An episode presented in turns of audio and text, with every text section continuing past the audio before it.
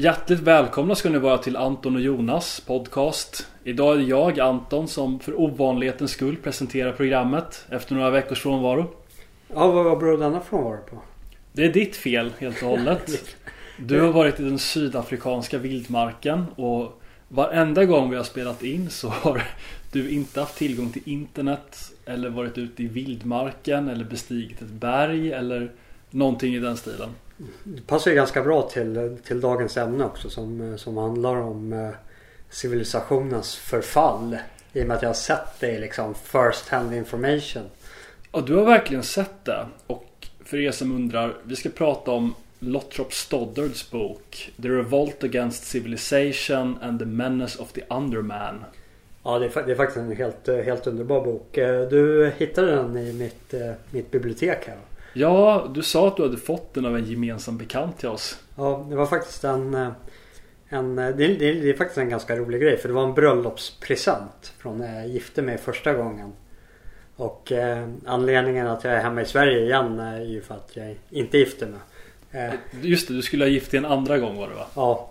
Eh, min, min pappa skojade med mig och sa att det, det här äktenskapet hade blivit kortare än det första om, om vi faktiskt hade gått igenom mer. Men ja, nu, nu är jag hemma i alla fall.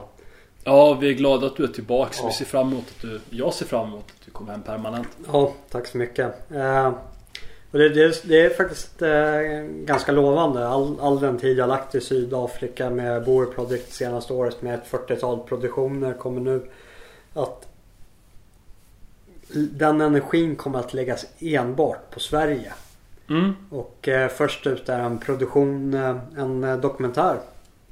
Som jag tillsammans med eh, mitt, eh, mitt kamerateam här med, med Viktor Mosten kommer att genomföra under början av våren. Och eh, vi har ju en ganska unik ställning här i Sverige.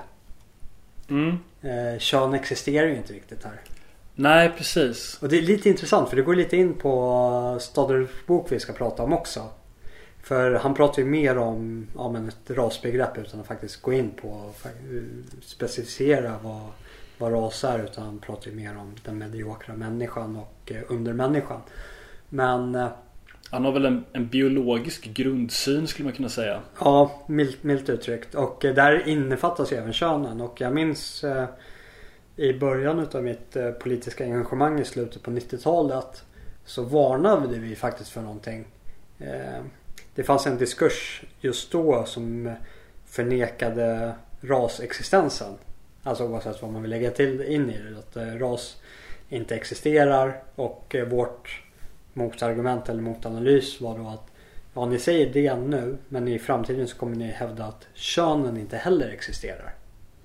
Och eh, det är ett stadie vi har kommit in i idag och så därför har vi startat det här nya projektet och så kommer mynna ut i en dokumentärfilm som heter Det könlösa samhället. Och det det bottnar i är liksom the endgame of eh, feminism. Att eh, om du vill uppnå ett jämställt samhälle mellan könen så måste du eliminera det ena eller andra könet. Alltså antingen måste du maskulinisera kvinnorna eller feminisera männen till den graden att könsskillnaderna försvinner.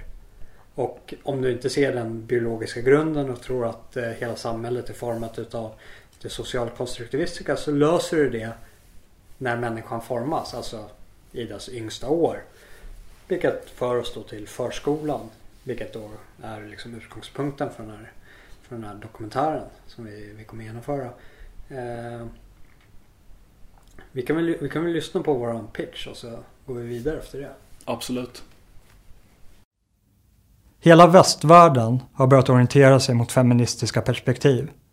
Men inget västland har gått så långt som Sverige. Sverige har de senaste fyra åren styrts av världens första uttalade feministiska regering. Det har resulterat i ett samhälle som ska genomsyras av genus. Alla myndigheter och institutioner måste ta ett genderperspektiv i beaktande i dess praktiska utförande. Ett viktigt område i det här avseendet är formandet av den nästkommande generationen. Genom social ingenjörskonst ska den nya jämställda människan formas. Det gör att våra småbarn så unga som ett år har hamnat i fokus. Ett uttalat direktiv till förskolan är att den ska motverka traditionella könsmönster och könsroller. Men vad innebär det egentligen? I praktiken? Och vad får det för konsekvenser? Det vill vi ta reda på.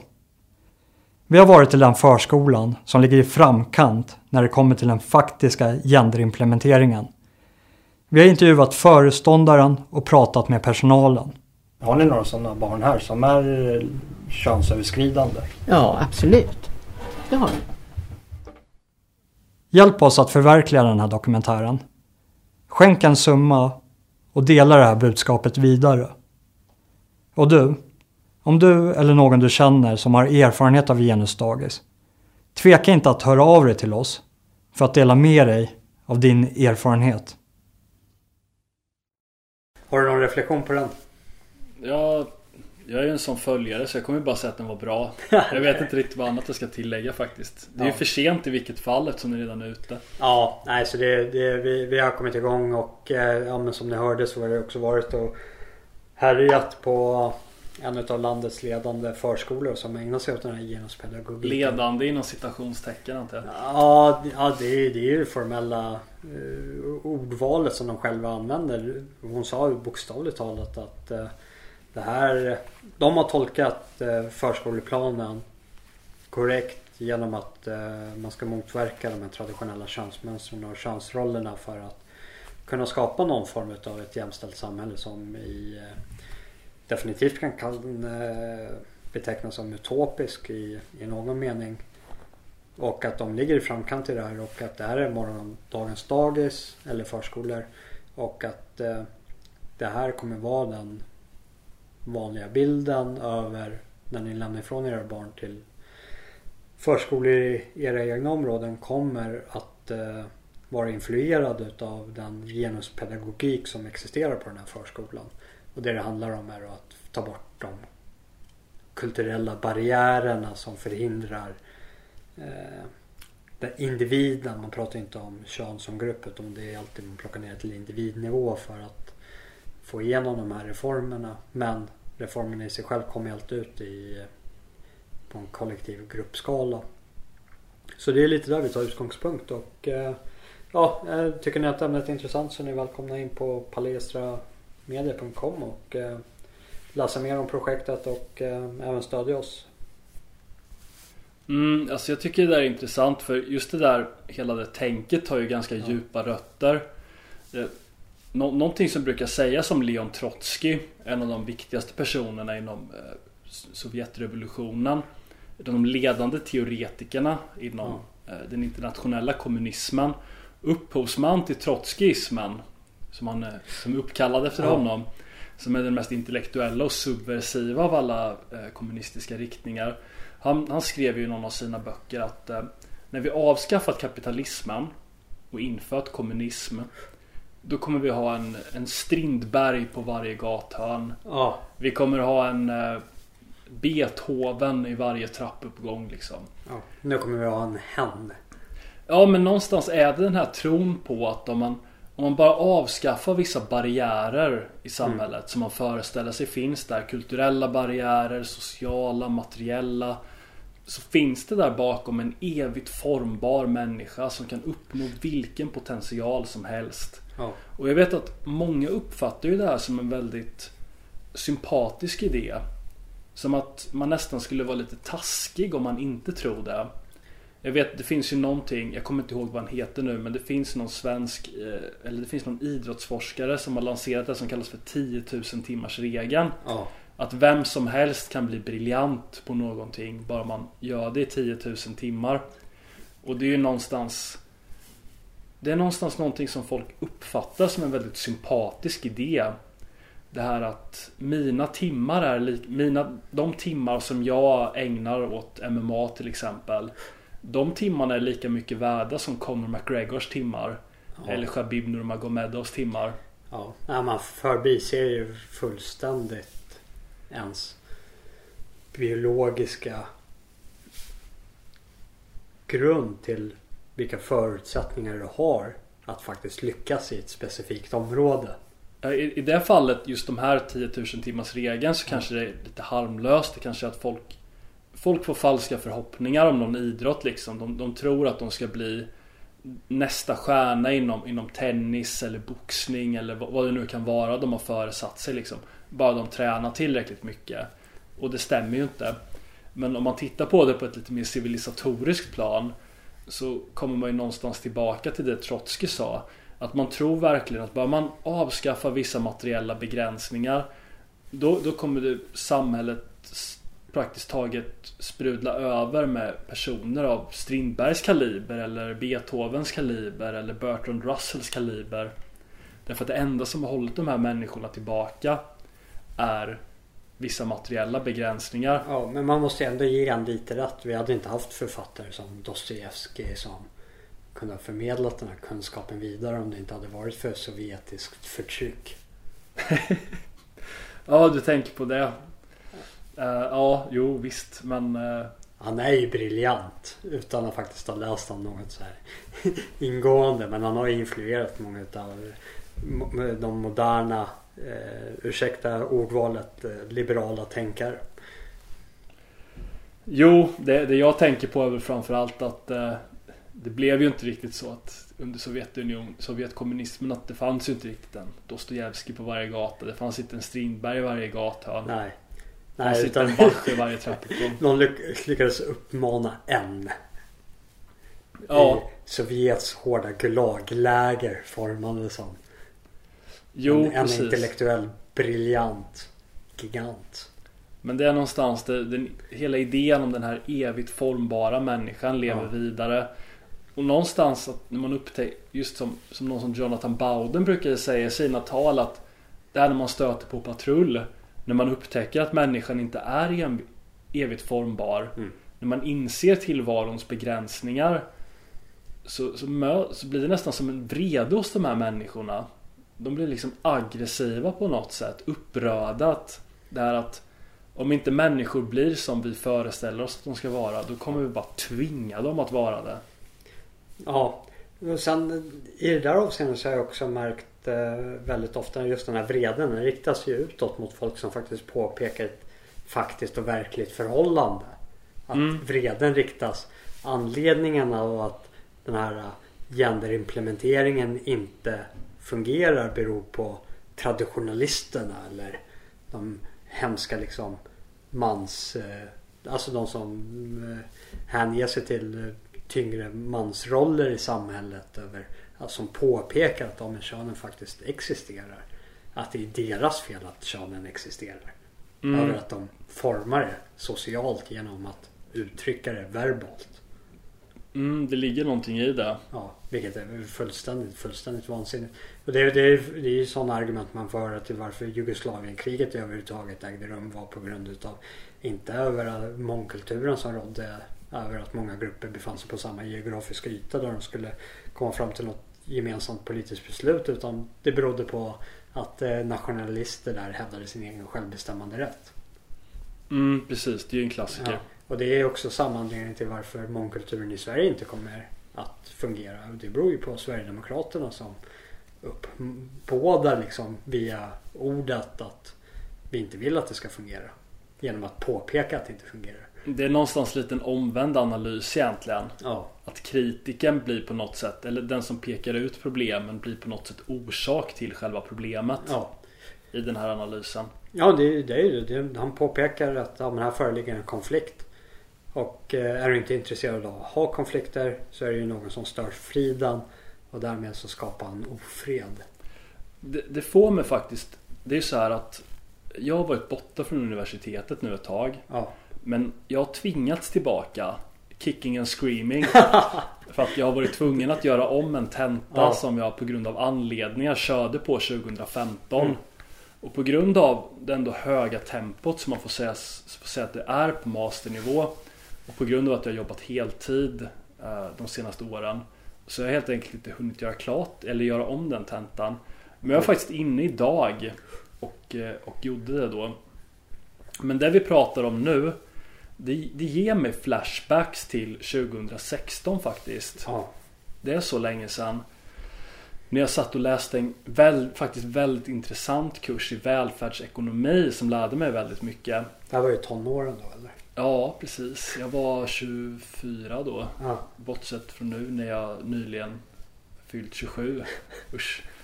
Nej men då, då, det var liksom när flyktingkrisen och Trump Ja. och allt det här var aktuellt. Och det, det, fick, det fick utrymme på seminariediskussionerna. Ja.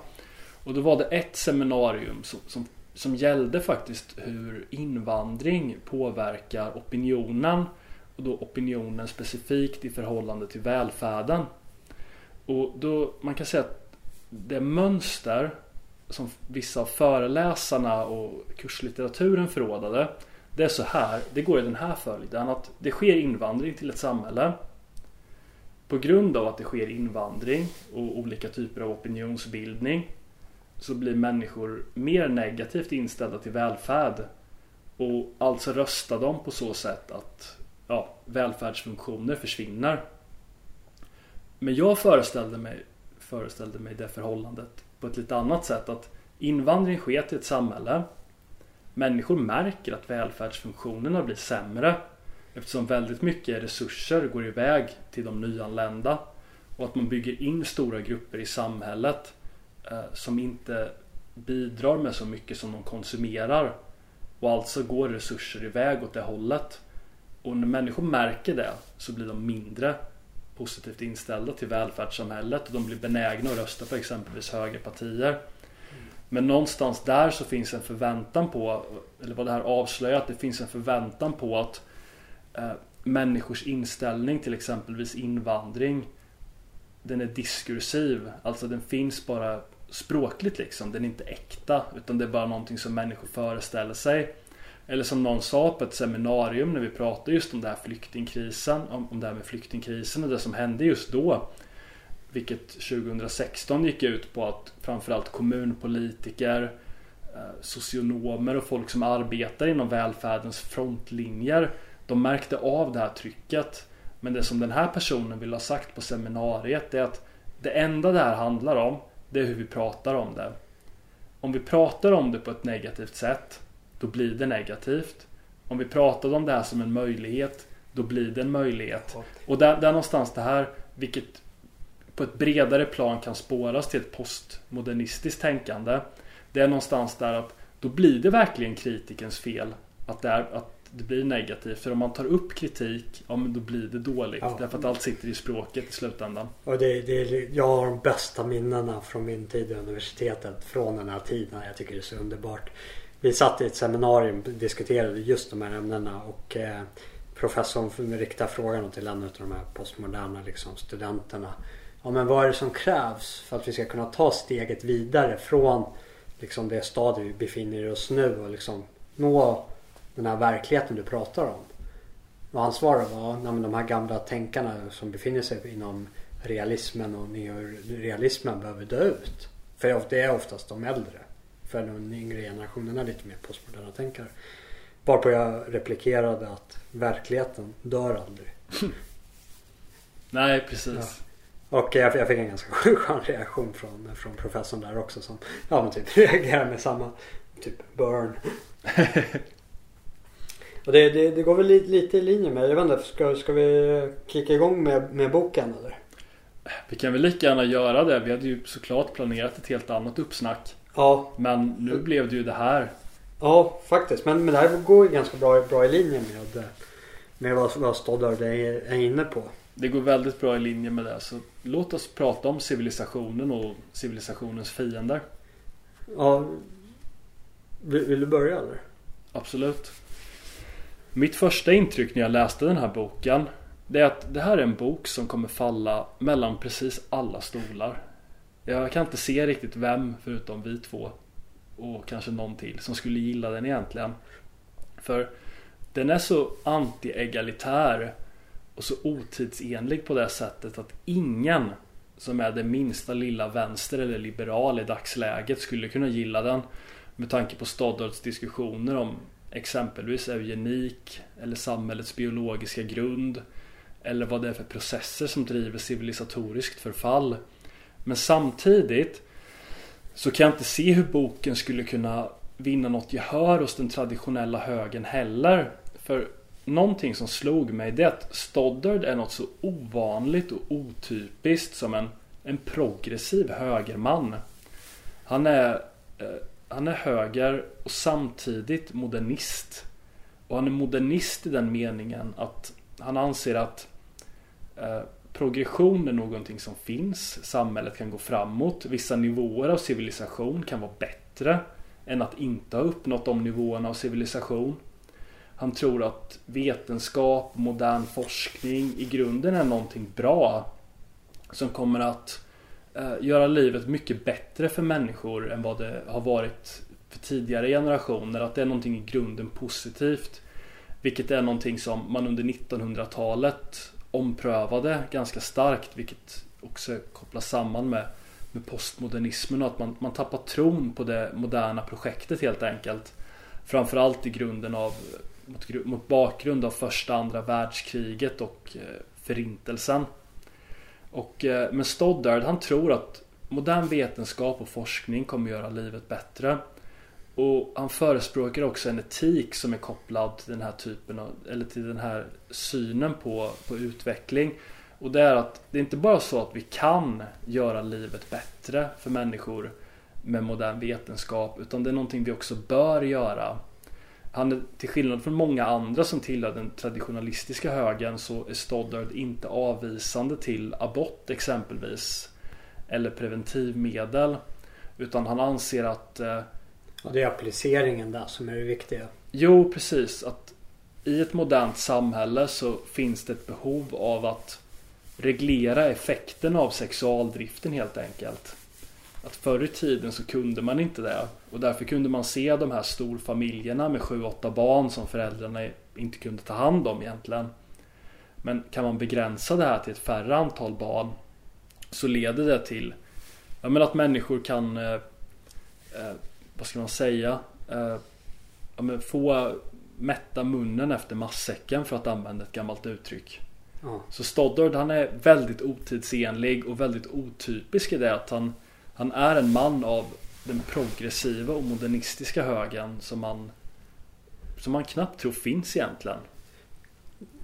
Carl, Carl Schmitt riktade, bara för att återknyta till honom, jag vet inte hur många program vi har, vi har haft om honom. För många. ja. Så jag håller det till eh, en mening kort så får du flika in på det ifall du vill. Så kan vi gå, gå djupare in i nästkommande podd eller i den här. Nej men att eh, vi har det här dö ex machina. Att du Eh, i, i det politiska rummet över att kunna få historien att eh, bli begripbar så måste du ha ett gudomligt ingripande. Som räddar, räddar berättelsen så att säga. Och eh, då menar han med att på att vissa lägger den tilltron på vetenskapen. Och där kanske staden faller in. Men det, det finns en ganska för, för man ska dra ner det till sin slutsats så handlar det ju om att han vill att civilisationen ska överleva. Mm. Och Stoddard är historiker och han har sett ett mönster genom varje historisk civilisation över hur de har förfallit. Och han tillskriver det på tre olika sätt. Men det, det som är ganska intressant är att han tillskriver mänskligheten till att befinna sig i, eh, i fyra olika stadier. Att du har ett förvildestadie som eh, är bestialisk. Att du, du, du är en bäst. Alltså du är ett djur som vi uppfattar djur.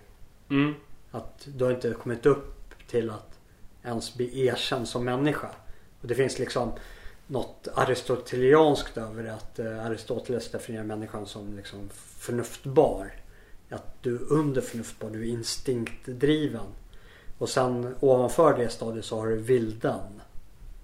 Och där skulle man kunna säga liksom att staden skulle kategorisera de sydafrikanska börsmännen eller eh, Australiens eh, aboriginer. Och eh, ovanför det så har du barbarerna. Och var på det sista stadiet så har du då civilisationsskaparna. Och det som har skapat varje stadie är det biologiska drivet. Alltså att effekten utav den utomstående miljön som varje grupp befinner sig i kommer inifrån. Just det. Och det är en ganska viktig poäng han gör över och det är lite vad det samtalet var inne på tidigare också. Att våra socialkonstruktivister ser oss som blanka blad som behövs fyllas och uppfostras. Så får man ett önskat resultat. Och det Stoddard skulle säga att nej det där är fel utan vi får det önskade resultatet om eh, genetiken ligger rätt. Alltså den evolutionära eh, utgångspunkten. Mm, Stoddard har ju en väldigt utvecklad syn på just biologin som en drivkraft i historien. Och det kan ju vara värt att nämna också att han avfärdar faktiskt sina samtida som exempelvis Oswald Spengler och Arnold Toynbee. Och hela det här, det som man kan kalla för det cykliska, eller den cykliska synen på civilisationer. Att civilisationer eh, kan nästan ses som en organism som utvecklas på samma sätt som en människa gör. Att de går igenom, de börjar någonstans med vad man kan kalla, för att använda en analogi, en vår. Sen Mm. går de till en sommar, sen en höst och sen en vinter eh, och sen dör de. Han möter sin egen död. Och- Går från sin födelse till, till döden. Precis, och det, det ligger en, en determinism där. Att man tror att det är precis på det sättet en civilisation utvecklas. Och det finns egentligen ingenting de kan göra åt det utan det är någon sorts la, lag som går bortom tid och rum som verkar där. Och det är där eh, Stoddard menar på att han har en antidot till det. Precis. Hur våran civilisation ska överleva. Men jag tänkte innan, innan vi går in på hans antidot så kan vi se på vad, vad civilisationsförfallet ligger i. Enligt, enligt Stoddard. Mm, jag uppfattar det som framförallt två saker egentligen. Det ena är ju det här som han kallas för, eller framväxten av det som han kallas för the underman, eller undermänniskan. Mm. Och det känns som en väldigt värdeladdad formulering egentligen. Men jag har inte uppfattningen av att Stoddard hatar the underman egentligen. Nej. Utan jag uppfattar det som att han tycker synd om den egentligen. Men för, för, för, in, innan du går in på Undermannen. Får jag göra kopplingen mellan barbarismen och eh, civilisationen. För jag tycker de två flyter samman. Mm, För kollar man på det eu- eugeniskt och eh, biologiskt så lyfter sig en barbarstam upp till att kunna bli en civilisationsskapande kraft på grund utav att inom den här barbarmiljön så är det de mest eh, lämpade som förökar sig och man liksom låter de svagare förgås. Och eh, det i sin tur skapar ett urval som klarar av att bära en civilisation över tid. Liksom. För om vi till exempel ska ta eh, vår kära folkförrädares Fredrik Reinfeldts kända citat över att ursvenska är bara barbariet. Ja, någonstans så har han faktiskt rätt att liksom beroende på var vi menar var är det ursvenska. Men vi har haft ett ursvenskt som har varit i ett barbariskt stadie men det har också växt upp sig till att bli en civilisationsskapande kraft. Och så fort någon blir eh, civilisationsskapande så vänds förhållandet över att de mest lämpade och de som bör eh, reproducera sig faktiskt gör det i mindre och mindre utsträckning samtidigt som de håller de elementen i folkstammen som inte är lika lämpade faktiskt får möjlighet på grund utav den producerande kraften inom samma folkstam ger dem liv och näring och ja, men vad vi i moderna termer skulle kalla för välfärdssystemet och socialbidrag. Och eh, där kan man liksom med våra socialbidrag så säkerställer vi människor som inte klarar av att försörja sig själva att föröka sig. Utan att liksom ifrågasätta liksom lämpligheten av att om en kvinna eller familj måste bära socialbidrag för sin egen överlevnad. Huruvida det är lämpligt att de skaffar flera barn som också i sin tur under uppväxtåren då måste förlita sin försörjning på, på andra. Jo, det, det stämmer verkligen. Det var bra att du tog upp det för det är ju något, men, men det är på något sätt en del Ja. eh, framväxten av the underman och sen finns det i, en annan sak som han tar upp är ju att som, som skär in i, i det du precis sa det är att i barbariet i det barbariska stadiet där är det ju hög status att ha många barn exempelvis. I det moderna samhället så blir det en, en omvänd mekanism. Att det blir nästan hög status att inte ha några barn. Och det är någonting som jag tror att eh, det, det är inte bara, det, det är någonting som många fler eh, efter Stoddard också har, har noterat.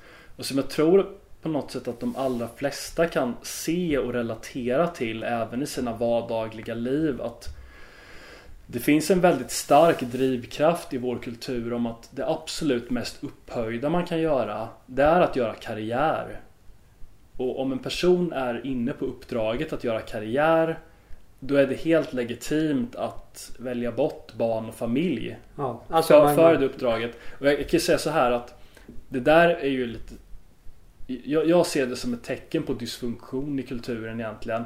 För jag tänker så här att om ditt namn är till exempel Bertrand Russell eller Ludwig Wittgenstein eller Thomas Mann eller August Strindberg. Alltså om du är ett geni, om du är en briljant författare eller filosof eller forskare inom medicin eller teknik eller någonting annat. Alltså om du är på den nivån att ditt livsverk, det arbete du kan åstadkomma är av betydelse inte bara för dig själv utan för mänskligheten. Ja, då kanske det är befogat att ägna all din tid och all din energi åt just det därför att det kan bli så fantastiskt att det kommer komma många människor till gagn. Eh, men, men så är det ju inte riktigt utan i det samtida Sverige till exempel Då kan det ju vara så att, säg exempelvis en kvinna säger Nej men jag ska göra karriär och jag ska inte skaffa några barn Och så slutar det med att hon blir mellanchef på Skatteverket det, det är inte riktigt samma, det är inte riktigt jämförbart Man kan göra ett högst ovetenskapligt liksom, experiment eller liksom iakttagelse att man bara kollar på sin egen årskull från eh, högstadiet över vilka människor var i sin eh, klass eller årskull då, som skaffade barn tidigt. Vilka det är som, och vilka det är som har skjutit på det. Ja, Och eventuellt tyvärr. inte har skaffat det. Och eh, det är, ja, utav egen erfarenhet så vet jag liksom att de som faktiskt var bäst lämpade är till stor del fortfarande barnlösa medan de... Du pratar om dig själv eh, ev- eventuellt så kanske, kanske det finns några där ute. Men eh, ja, bland annat. Vi låter det vara osagt Ja. Men eh, det, det är definitivt en eh, överhängsfel. Och det är också vad många till exempel så här libertarianer i moderna tid liksom. Typ Stefan Molin och jag har varit inne på det mycket också. Över att vi, vi beskattar de som borde faktiskt skaffa barn. Och eh, gör en omfördelningspolitik till de som kanske inte borde skaffa barn. Precis, vi har barnbidrag men inte barnavdrag Ja.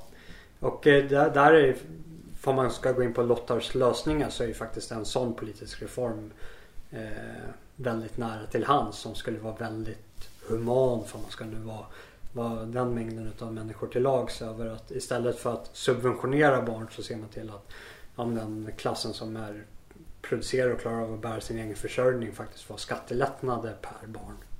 Precis. Men, men innan vi pratar om, om den biten ska vi prata lite mer om The Underman. Ja, eh, kan jag, kan jag ta en aspekt till i civilisationsförfallet innan vi kommer in på Undermanen? Absolut. För, för det här tyckte jag var ganska intressant. För det här var lite så här ny information eh, till mig. Jag har inte riktigt tänkt i de här termerna som Lo- Lodda tar upp det. Och eh, det, det handlar om eh, en overload utav civilisationen. Över att du har i eh, generationsskiftena så har du någonting som är genetiskt överförbart. Som går i en viss takt. Och den takten är väldigt, väldigt långsam hos människan. Och sen har du en social kunskapsöverföring till nästkommande generation som kan gå i en ganska snabb takt. Över att det våra fäder har upptäckt och för vidare till oss tar vi med oss i sin helhet samtidigt som vi bär samma gener som våra fäder. Och så fortsätter den här processen. Så den sociala kunskapen och civilisationens komplexitet, komplexitet springer ifrån vår genetiska förmåga att bära det samhället. Det Så- var egentligen det jag ville prata om faktiskt. Så Som en aspekt av The Underman. Ja, som civilisationen så här kollapsar på vår egen oförmåga att bära den tyngd som vi själva lastat på oss själva. Vilket skiljer ett civilisationsförfall från att man får ett demografiskt skifte över att man försöker ge bort civilisationen som en gåva till en annan. Jag vet inte varför jag helt osökt kommer tänka på Sydafrika 1994. Jag är chockad. Ja, Men, men det man kan säga är ju För att fortsätta på det, för det var faktiskt exakt det jag ville ta upp. ja, Det är att vem som är the underman Det är ju något lite relativt egentligen. För under det här barbariska stadiet ja, Då hade ju kanske the underman varit väldigt välartad. ja, Och the underman är ju såklart en person som, som inte är så smart i termer av IQ. Men som å andra sidan kanske är väldigt fysiskt stark, väldigt vital. Mm. Kanske hade blivit en bra krigare kanske hade funnit sig till rätta väldigt väl för, för bara några hundra år sedan eller ja, kanske några tusen år sedan då. Men i takt med att samhället utvecklas och allting blir så oändligt mycket svårare. Att alla arbeten blir mycket mer tekniska och mycket mer krävande. Eh, alla regler man måste följa av olika slag. Det är moraliska regler, etikettregler, eh, olika typer av socialiseringsprocesser i form av skola och arbete och familjeliv och relationer. Allt det där blir så oändligt mycket svårare. Och det finns vissa människor som bara inte kan hantera det. Och man kan säga att på en, de, de, de exkluderas egentligen från civilisationen på en strukturell nivå. Inte för att det finns någon, eh, någon konspiration emot dem som man skulle uppfatta konspirationer. Det är inte så att det finns ett sammansvuret patriarkat eller något sorts eh, Ku Klux Klan eller någonting i den stilen. Men just bara på en strukturell nivå så har, har, de, har de ingen plats. Och jag tänkte faktiskt lite på det. Det, kan, det kanske låter lite taskigt att säga på något sätt men det är faktiskt lite det som håller på att hända i takt med den invandring vi har till Sverige.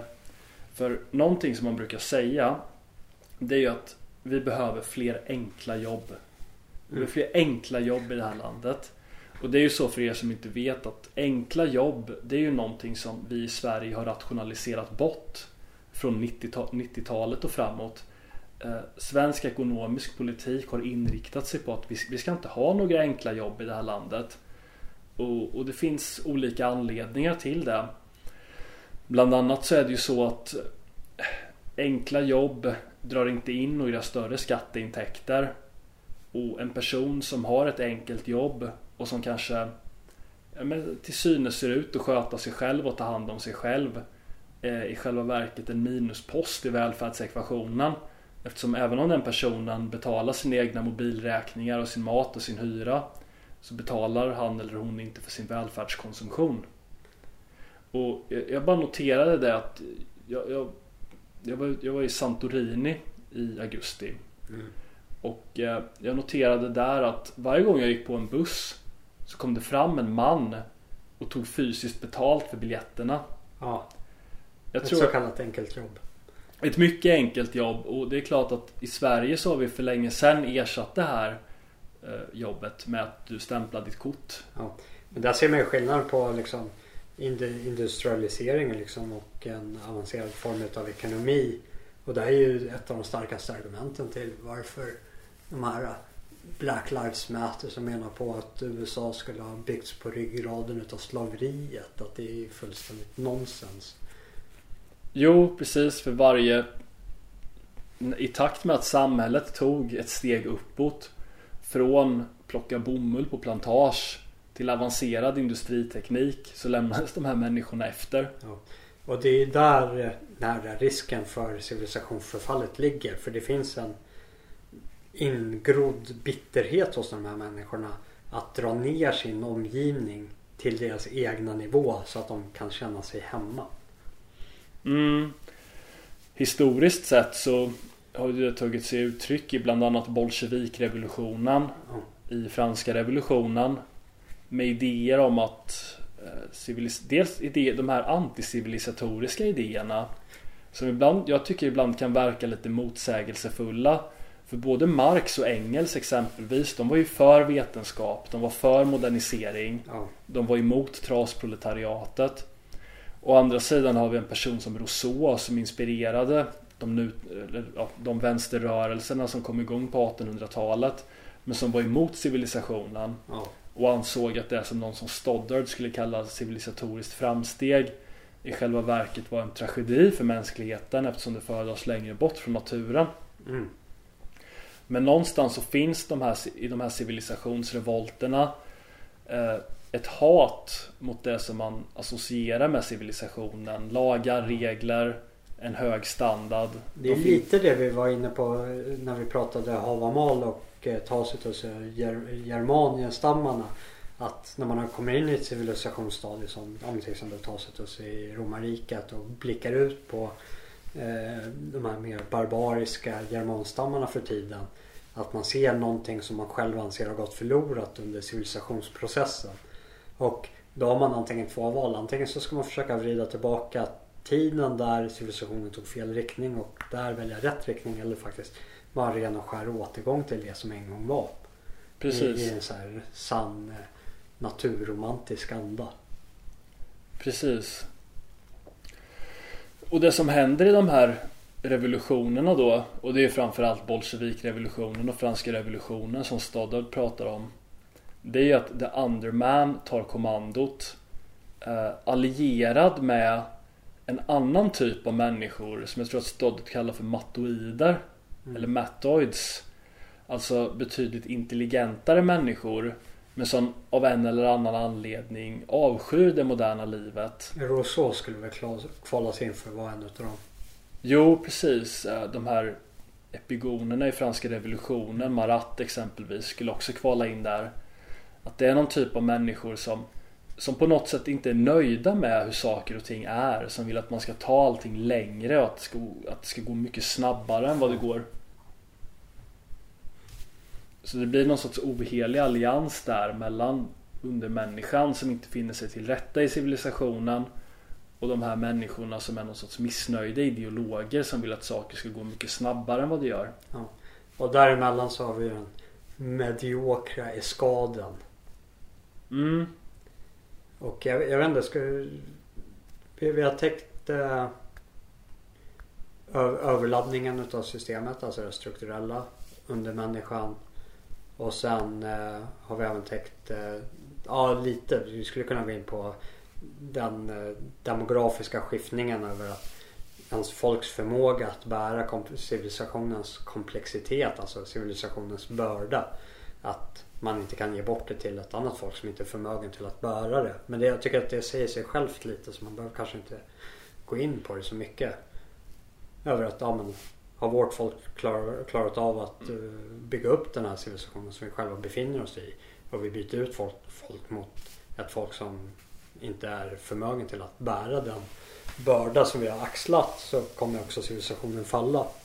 Eh, Någonstans så det får mig att tänka på en annan bok av, av en annan historiker, en person som heter Carol Quigley.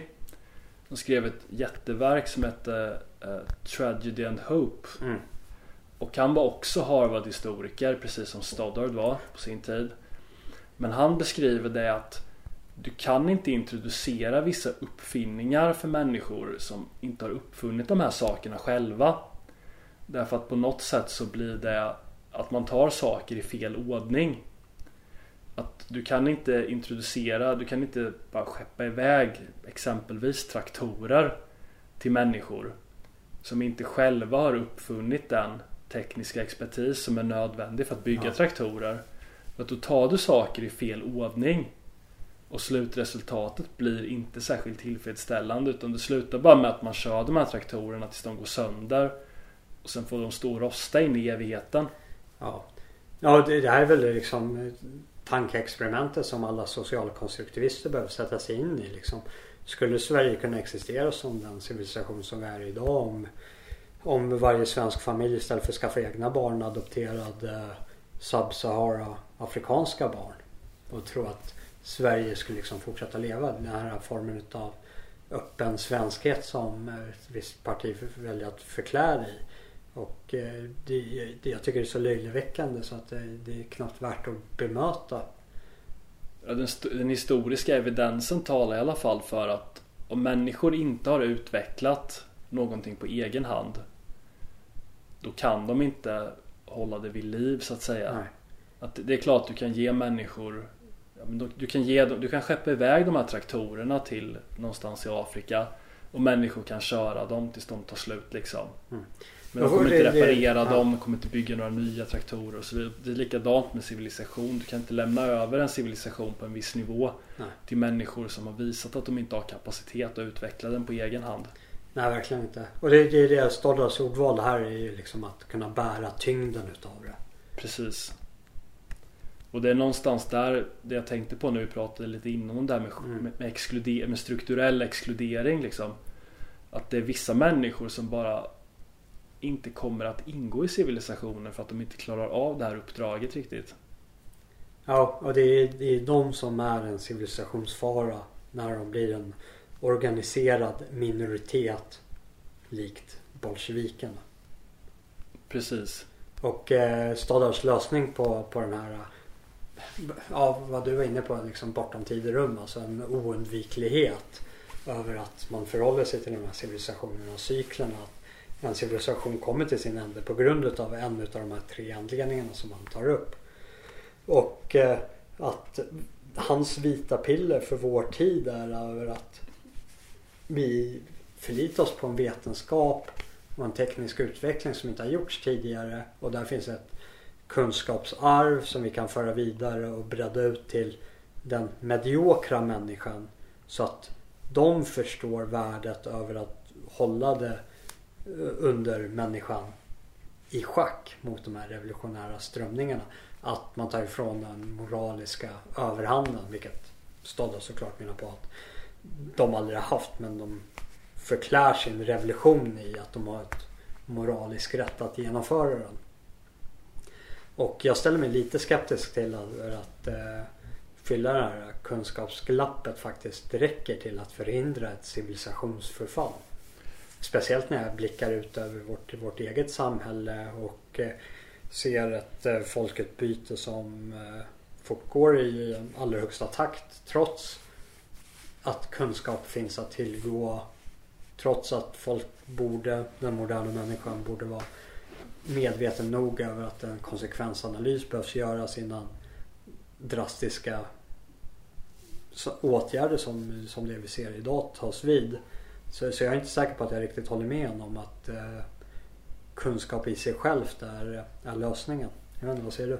Alltså jag vill återkomma till det jag sa innan. Ja. Att Stoddard är någonting så otypiskt som en progressiv högerman.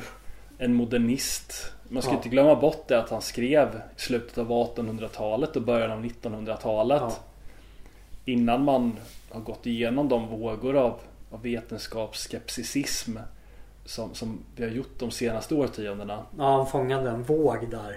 Då det fanns faktiskt eh, en ljusglimt i horisonten på 30-talet och allting började.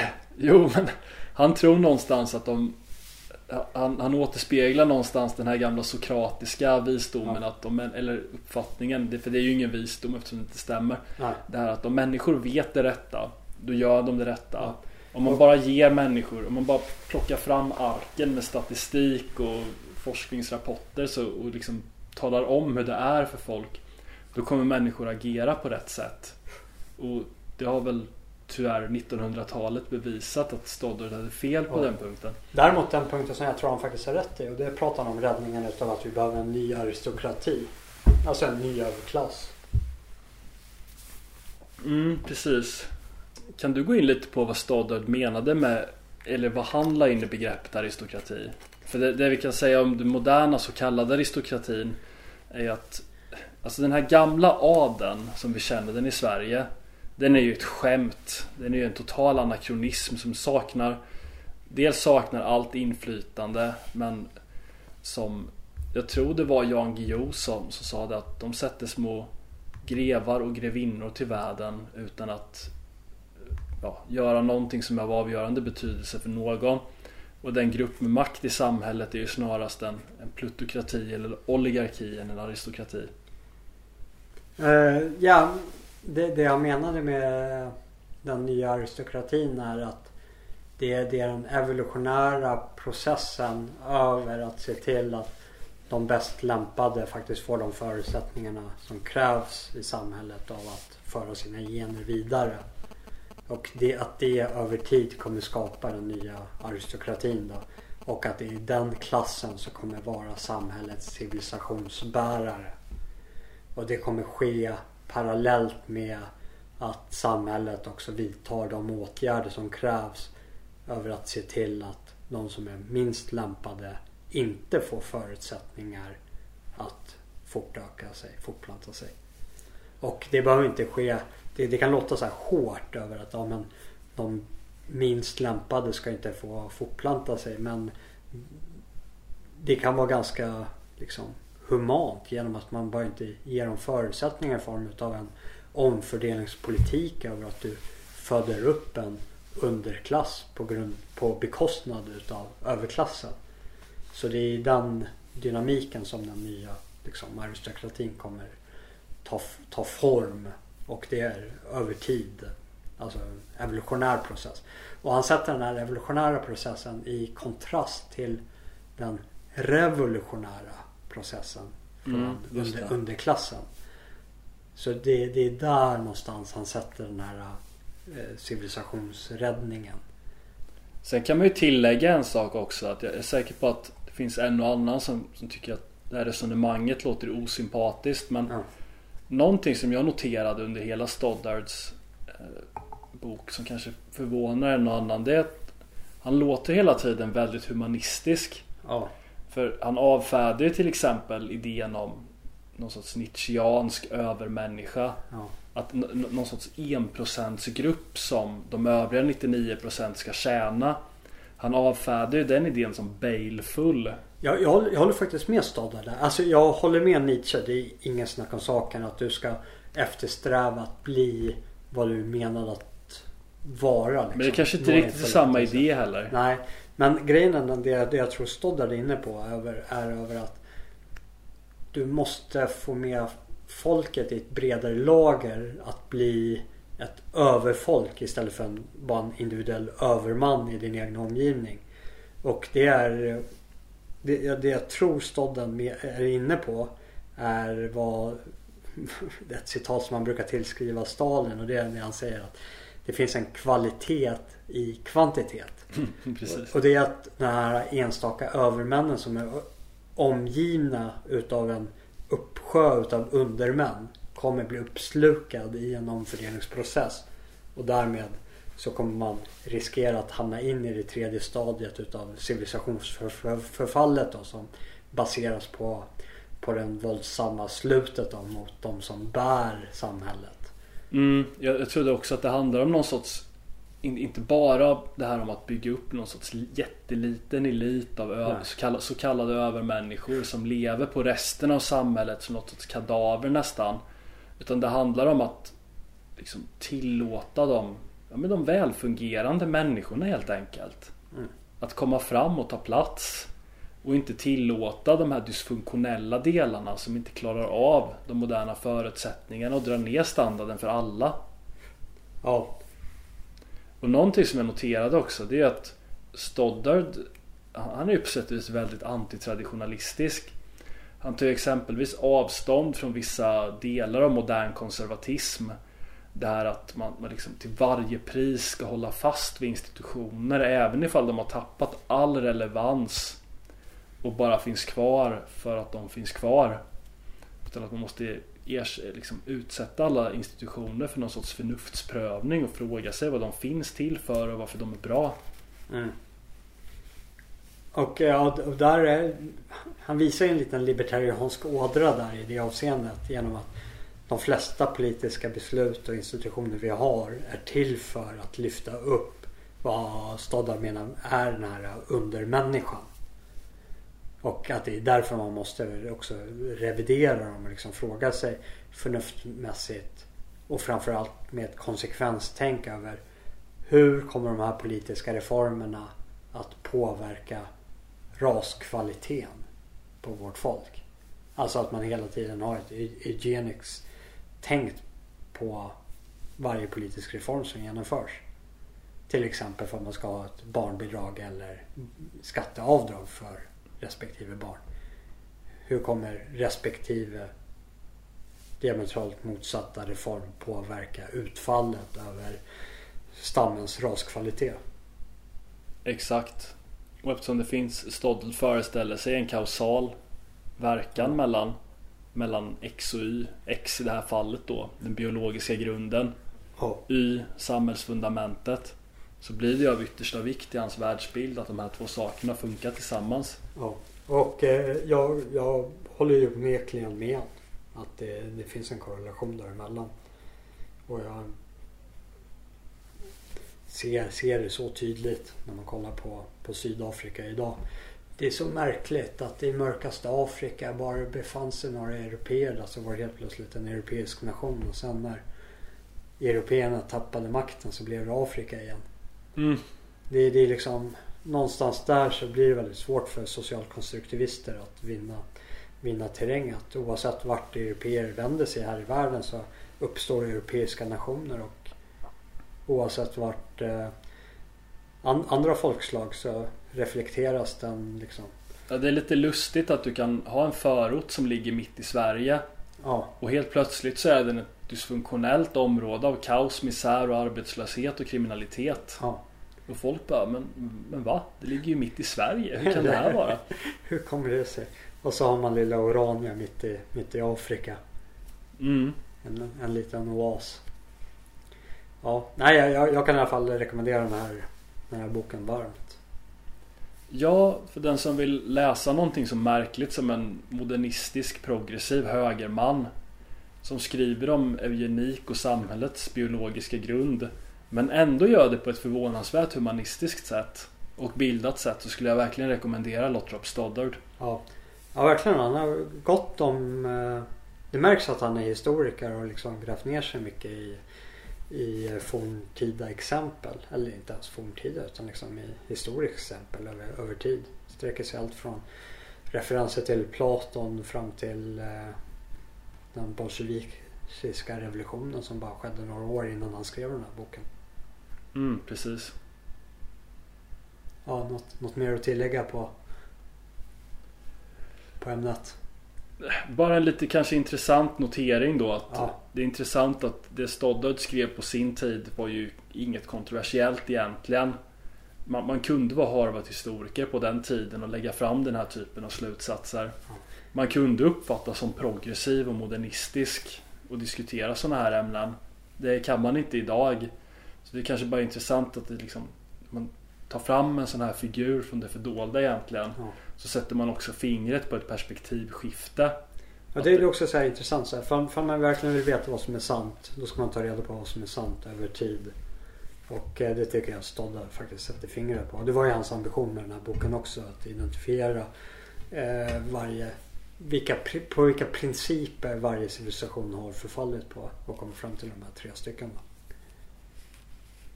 Mm. Så låt oss ta avsked. på, på återhörande. Mm. Tack så mycket för att ni lyssnade. Tackar.